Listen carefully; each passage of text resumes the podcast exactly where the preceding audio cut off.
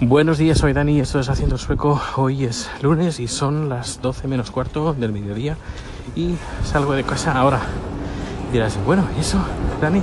Estas son horas de empezar a trabajar. Bueno, hoy en teoría me había cogido el día libre entero, pero por cuestiones de, de producción, esta tarde tengo producción. Va a ser aburrida porque no voy a hacer nada, porque han hecho una instalación nueva, de las, de la, la hice yo y todo funciona automáticamente pero bueno, que necesitan a alguien que esté ahí por si acaso pasa algo, que no va a pasar, pero bueno. Igualmente, pues nada, ahí estaré haciendo otras cosas. Pero antes, esta mañana, he salido, eh, me voy a disponer a ir a, a la oficina del SFI, SFI, que son las siglas de eh, sueco para inmigrantes. Y hace ya hace un montón de años que no voy, y que el, mi sueco es igual de pobre que casi como cuando vine y la cosa no puede seguir así. Así que me he armado de valor y, y te preguntarás, pues Dani, ¿por qué no fuiste antes?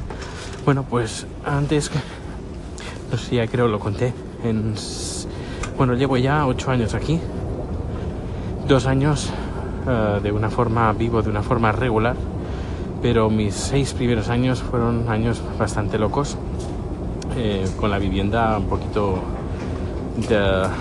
no estable. En seis años hice 12 mudanzas. Cuando las primeras mudanzas, pues bueno, pues eran pequeñas. Llevaba un par de maletas y un par de cajas. Pero claro, al final pues me acumulé pues con un montón de cosas a medida que vas, vas pasando tiempo. Y la última mudanza que hice pues fueron pues, no sé, varios viajes en, furgoneta. En cambio, cuando yo vine aquí por primera vez, eran dos maletas de 25 kilos y, y una mochila. Lo que, lo que uno acumula con, con tan poco tiempo.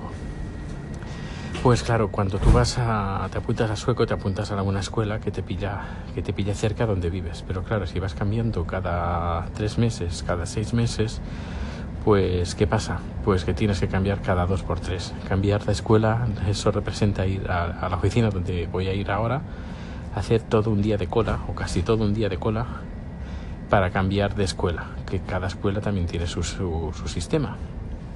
Así que cuando empecé a ver que lo único que hacía era perder el tiempo, ir entre escuela y escuela, Uh, luego, aparte, el, trabajo que estuve más tiempo, que estuve un año y pico, casi dos años, eh, no necesitaba para nada el sueco, porque el jefe era inglés, la mujer ucraniana, los clientes eran de, Bielorrusia, Estonia, Letonia, Ucrania, y nadie me hablaba en sueco. Y luego en casa estaba solo. Uh, así que dije, ¿para qué? ¿Para qué? Ahí, cada dos por tres ir cambiando de escuela, cambiando de método, cambiando de libros, cambiando de profesores, cambiando de todo.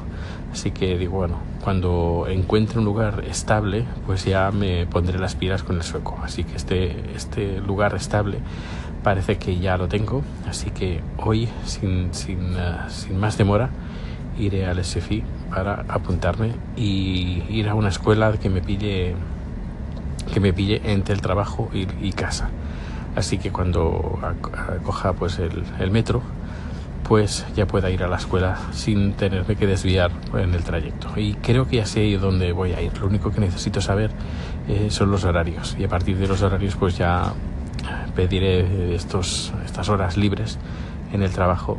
Si es que tengo que coger horas libres pues para apuntarme a clase de sueco y ponerme ya te digo las pilas. Me tengo que poner las pilas porque no sé, nunca uno sabe eh, lo que puede pasar en la vida laboral y aquí es necesario saber sueco. Eh, ahora estoy muy bien en la empresa, pero bueno, eso no quiere decir que dentro de unos meses, dentro de un año o, o cinco o nunca, pero bueno, nunca se sabe que tenga que, que dar el salto a otro, a otro trabajo, que no tampoco me importaría, pero bueno, eh, nunca se sabe. Además, eh, no está, ya me lo dijo una amiga, no está muy bien visto estar trabajando en una empresa en la misma posición durante muchos años. Así que bueno, ya te iré contando cómo va el día de hoy. Hasta luego. Bien, acabo de salir de, del centro donde me tendrían que haber aplicado de, o dar la, las opciones para poder estudiar sueco, pero nada. Tengo que volver a repetir el proceso anterior de eh, pedir a mi ayuntamiento permiso para poder estudiar en Estocolmo. Eh, eso lo pedí, que, lo grabé incluso, así que tienes constancia que lo hice. Em, perdí toda una mañana para ir a ver qué, se puede hacer por, por correo. O sea, llenas el formulario, lo envías por correo y listo. Pero luego tardaron, bueno, tardaron una semana, más o menos, en semana 10 días para darte la respuesta. Eh, y luego tienes tres meses para aplicar. Y claro, yo he esperado un poquito más de tres meses, un tres meses y cinco o seis días. Ah, pues porque esto fue en noviembre, si no me equivoco. Pues eso, ah, por muy poco, pues es que de verdad, ¿eh? en serio, es que es absurdo que te den tres meses, cuando si te dan permiso, te dan permiso y punto. Eh, pero por tres meses es que es totalmente absurdo perder otra vez el tiempo, esperar una semana, volver a pedir una mañana libre para venir aquí. Pero bueno, es lo que hay. Pues no te puedes cabrear porque no, van a cambiar las normas por ti. así es como funciona. Así que me han dado el formulario, tengo que rellenarlo ahora cuando llegue al trabajo, lo rellenaré, lo pondré en un sobre y lo enviaré y espero que en una semana más o menos, de los 10 días, pueda recibir la carta diciendo de que puedo ir otra vez a aplicar y perder otra mañana em, para que me den la, escuela donde estudiar sueco. Esto se está demorando más que, que la Sagrada Familia, ya te digo. Qué cabreo. Bueno, pues nada, sigo dentro de un rato. Hoy tengo producción. Hasta luego. Bien, bien, bien. Pues ya tengo la carta a punto de mandar, pero no puedo ahora porque estoy a punto de empezar una producción. Bueno, a controlar la producción no voy a hacer absolutamente nada. Eh, voy a ver que, si, que todo funcione correctamente, como debería de funcionar. Y supongo que eso de las 10, 11 de la noche ya volveré para casa, me acompañará mi, compañero de trabajo.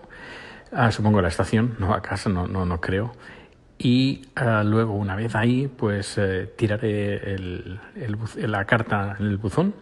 Si quieres ver el sello si eres aficionado a los sellos eh, pues échale un vistazo a la foto que he colgado en Twitter y ahí verás el, sello así con unas flores. Está, está bien.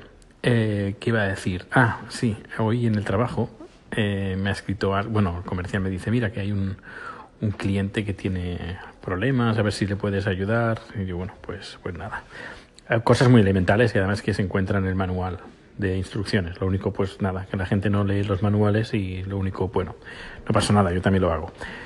Así que, eh, bueno, le he respondido en inglés, como siempre, y me responde en sueco. ¿Por qué me, me respondes en inglés?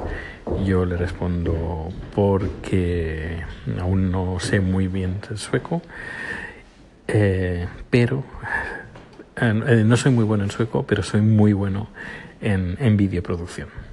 Se ve que no le ha gustado mucho la respuesta que le he dado y me, se lo ha dicho al comercial. Pero bueno, digo, bueno, pues es lo que hay. Em, a ver, era una, respuesta que así que había, podía haber respondido en sueco, pero no sé, estábamos en inglés y le he respondido directamente en inglés. Eh, que podía mirar que puede mirar cómo se hacen los manuales y si lo quiere que se lo hagamos de forma manual, pues que eso se le va a facturar, lógicamente. Bueno, pues nada. Eh, hoy ha sido el día, o está siendo el día del inglés sueco, sueco inglés. A ver, a ver qué tal. Bueno, pues ya iré diciendo a ver cuándo empiezo a nivel de sueco y, ya lo iré compartiendo cosas. Hasta luego. Hola, ¿qué tal? Soy Dani de nuevo. Son, es tarde ya, son las 11 de la noche casi si es que no lo son, bueno, no sé qué hora es. Vamos a mirarlo en el Apple Watch, las 23.15. Pues hace nada que hemos terminado el trabajo. Eh, mi compañero Per comercial me ha llevado a la estación de Slusen y ahora voy a coger el metro dirección a casa. Está hace frío, estamos a menos 12 grados. Y sí, hace fresquito y más cuando no llevas guantes. Es la mi manía de no llevar guantes.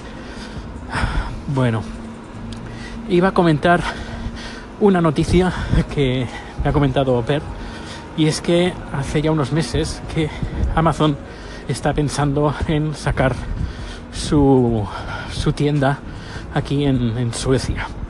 Si habéis escuchado, si escucháis a Nathan García de Swiss Spain, aunque él no me menciona nunca, o casi nunca en el podcast, yo sí, guiño guiño, es broma, eh, pues eh, se ve que también en Suiza dijeron que también iban a, a abrir la tienda de Amazon y al final no la han abierto. Aquí se ve que han contratado tres naves industriales en tres zonas de aquí de Suecia y están y creo que han abierto una una sede donde van donde tienen los servidores y esas cosas y se dice que, se, que van a abrir pronto los comerciales comerciantes los pequeños comerciantes pues nada como siempre han pegado grito en el, en el cielo que van a ser sus esclavos que Amazon va a tratar como esclavos a, a los minoristas y que se tendrán que poner las pilas. Y la verdad es que aquí el comercio electrónico, a ver, está bien, pero los precios son bastante caros. Y que la apertura de Amazon ah, permitirá pues que los precios se, se moderen un poco. Luego también eh, hablando sobre eh, tiendas, mmm, las, es que me estoy quedando helado, me estoy quedando pajarito. Las uh, tiendas estas chinas, que, que, creo que se llama Wish, um, Alibaba, bueno, Ali, AliExpress y todo, que tienen precios muy, muy, muy baratos. Aquí, correos, el gobierno, lógicamente, está intentando de que todos estos envíos de, China que vengan eh, paguen los impuestos, el, el 25% de IVA. Y no solo eso, sino también eh, costes. Creo que los costes suben a los 11 o 12 euros por paquete. Una barbaridad, la verdad. Es exagerado. No sé al final qué va a pasar, pero lo más seguro que dentro de poco todos los envíos que se hagan de China o, de fuera de la Unión Europea se carguen. Yo alguna vez he comprado en, en Estados Unidos y pagó hasta, hasta entonces pagaba lo que sería el IVA pero lo, el último la última compra que hice me vino no solo el IVA el MOMS que aquí se llama sino también me vino un, otro impuesto como sería como unas tasas que es un, coste fijo. Y la verdad no me hizo ninguna gracia porque lo que compré en Estados Unidos fue para ahorrarme un dinerito y con todos los gastos aquí se me salía más caro. Así que esperemos a ver si Amazon abre aquí y pone los precios un poquito más, uh, más normales al resto de, de, Europa y no que nos claven como nos están clavando muchas veces. Siguiente tema. Y me estoy quedando sin voz, así que si me quedo sin voz por la mitad, lo siento. Bien.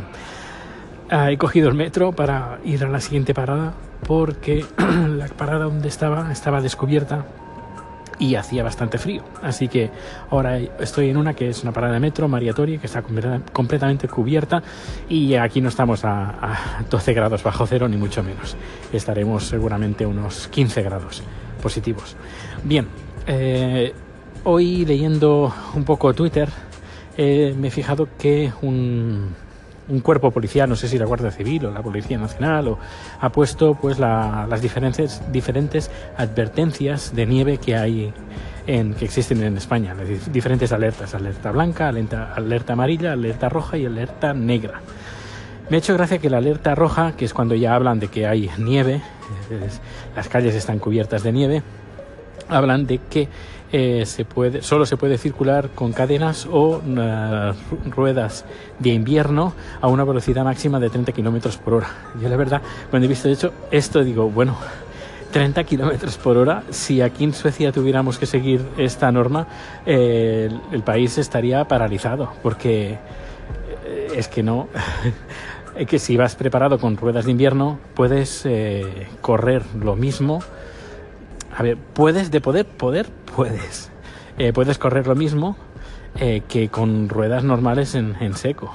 Lo único pues que tienes que vigilar un poco más, es decir, no la misma velocidad. Hay que decir que la velocidad máxima eh, aquí en, Suecia mm, creo que es 120 en muy, en muy pocos sitios está a 120. Lo normal, la, la velocidad es a 110. Y en algunos y muchos tramos de autopista incluso está a 100. Es decir, ronda entre 100 y 110 kilómetros. Y en muy pocos sitios está a 120. Creo que lo he visto solo en dos lugares, en tramos muy cortos y muy, muy eh, señalizados y muy controlados. Pero el resto está entre 100 y 110. Pues bien, cuando hay nieve, pues no, a lo mejor no vas a 110, pero sí que puedes ir a 80, a 90 o incluso a 100 kilómetros por hora, eh, que no, no pasa nada. El, las ruedas eh, puedes tener dos tipos de, ruedas, las que tenemos aquí, con cadenas no y directamente no, porque con cadenas sí que no puedes ir más de 30 kilómetros por hora. Con cadenas no. Pero con ruedas de pinchos o ruedas eh, con una especie de caucho especial que se agarra a, la nieve, pues sí que puedes, eh, sí que puedes correr de una forma controlada, pero, pero bien, no a 30 kilómetros por hora el, la forma que tiene, porque yo he conducido va, va, con estas, bajo estas circunstancias, la, la, rueda se comporta como si, con la nieve, se comporta como si fuera arena, como si fuera tierra, mejor dicho. Eh, patinas, es decir, si frenas en seco, sí que vas a patinar. Eh, no mucho, eh, es como si fuera arena, igual como si fuera arena.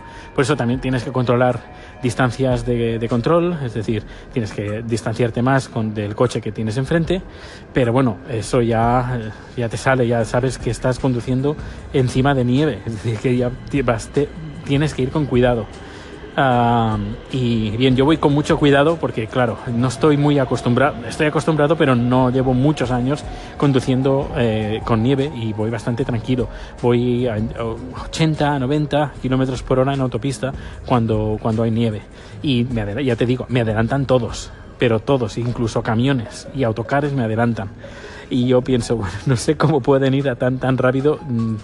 Pero bueno, están acostumbrados a conducir así y tampoco es que haya muchos accidentes eh, porque se lo toman todo con mucha, mucha tranquilidad. Um, pero ya te digo, 80 a 90 kilómetros por hora se puede ir tranquilamente con rueda de invierno. Y además es algo que cuando llegué aquí Suecia es algo que me impactó porque nunca había, claro, yo vivo en Barcelona, vivía en Barcelona y ahí pues ruedas de invierno pues no se usan. Pero cuando llegué aquí, que llegué en, hace ocho años, uh, pues me, me, quedé fascinado con la, el agarre que tienen estas ruedas bajo nieve y también bajo hielo. Con hielo no ya no tanto, porque estamos hablando con, de una superficie un poquito diferente, pero con nieve es espectacular cómo, cómo se agarra, parece mentira. Bueno, pues ya tengo aquí el metro. Hasta luego.